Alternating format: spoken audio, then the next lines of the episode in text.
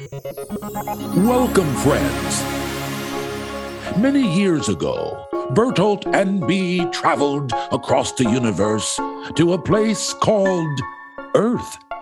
There, they met Pam and Randy, who raised them like their own. Bertolt as a human boy, and Bee as their pet falcon. And these are the lost but now found recordings of their splendiferous, whimsitastic adventures. Bertolt and Bee!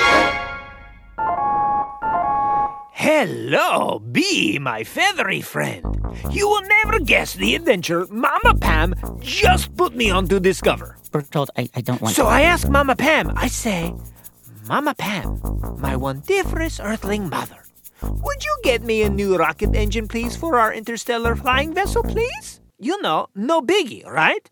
And do you know what she said to me? She said no, Bertolt, because rocket engines are way too expensive. No, she. Wait, wait too what now? Expensive.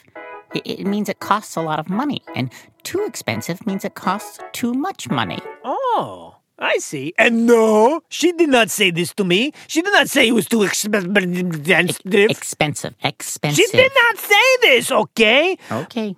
But she did say, Hun, do you think money grows on trees? Great impression, Bertolt. thank you. So I thought, huh, does money grow on trees? Well, what I think she meant. This must be a great puzzle to solve. You know, kind of like the puzzle of the great UFB. You mean the puzzle of the unidentified furry beast? Not really a puzzle, Bertolt. It was just a furry puppy. No, no puppies are that furry. Well, that one was. Anywho, I then thought if I solved this puzzle for Mama Pam, she would then give me a rocket engine at the end, you know? So I find all the things that grow on trees. I found leaves. I found flowers. I found avocados, oranges, coconuts, walnuts, other nuts. I found cherries. I found squirrels. I Oh, found. no, no, wait, wait, wait, wait, Bertolt. Squirrels don't grow on trees. Uh, if there are baby squirrels on a tree and then they grow up on this tree, then they grow on trees. Okay. Touche, Bertolt.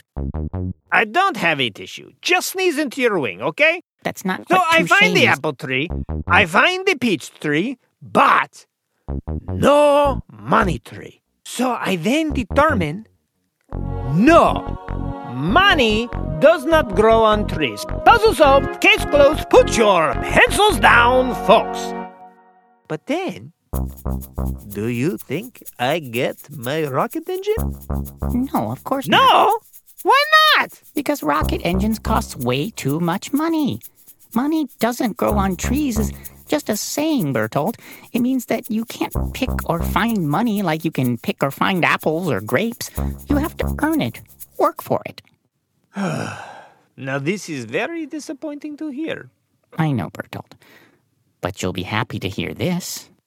Some money really does grow on trees. Okay. Now you are just messing with my noggin.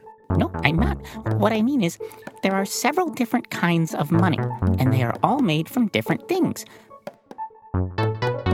Are you following me so far? Not yet. I will when you start walking. Right.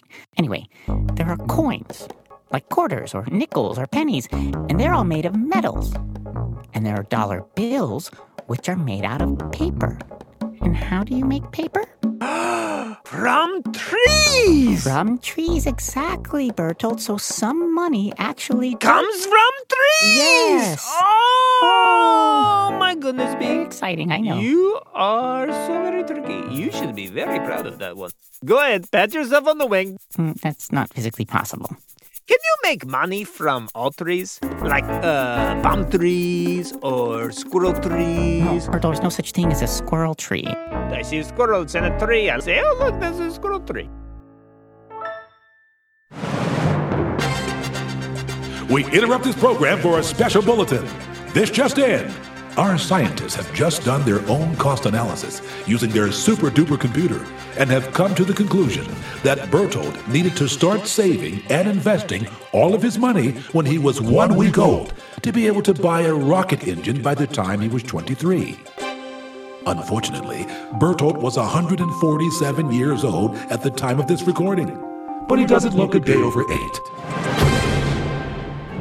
Okay, please join us next time as we learn more about how they discovered Earth and continue the splendiferous and whimsitastic adventures of and Bees!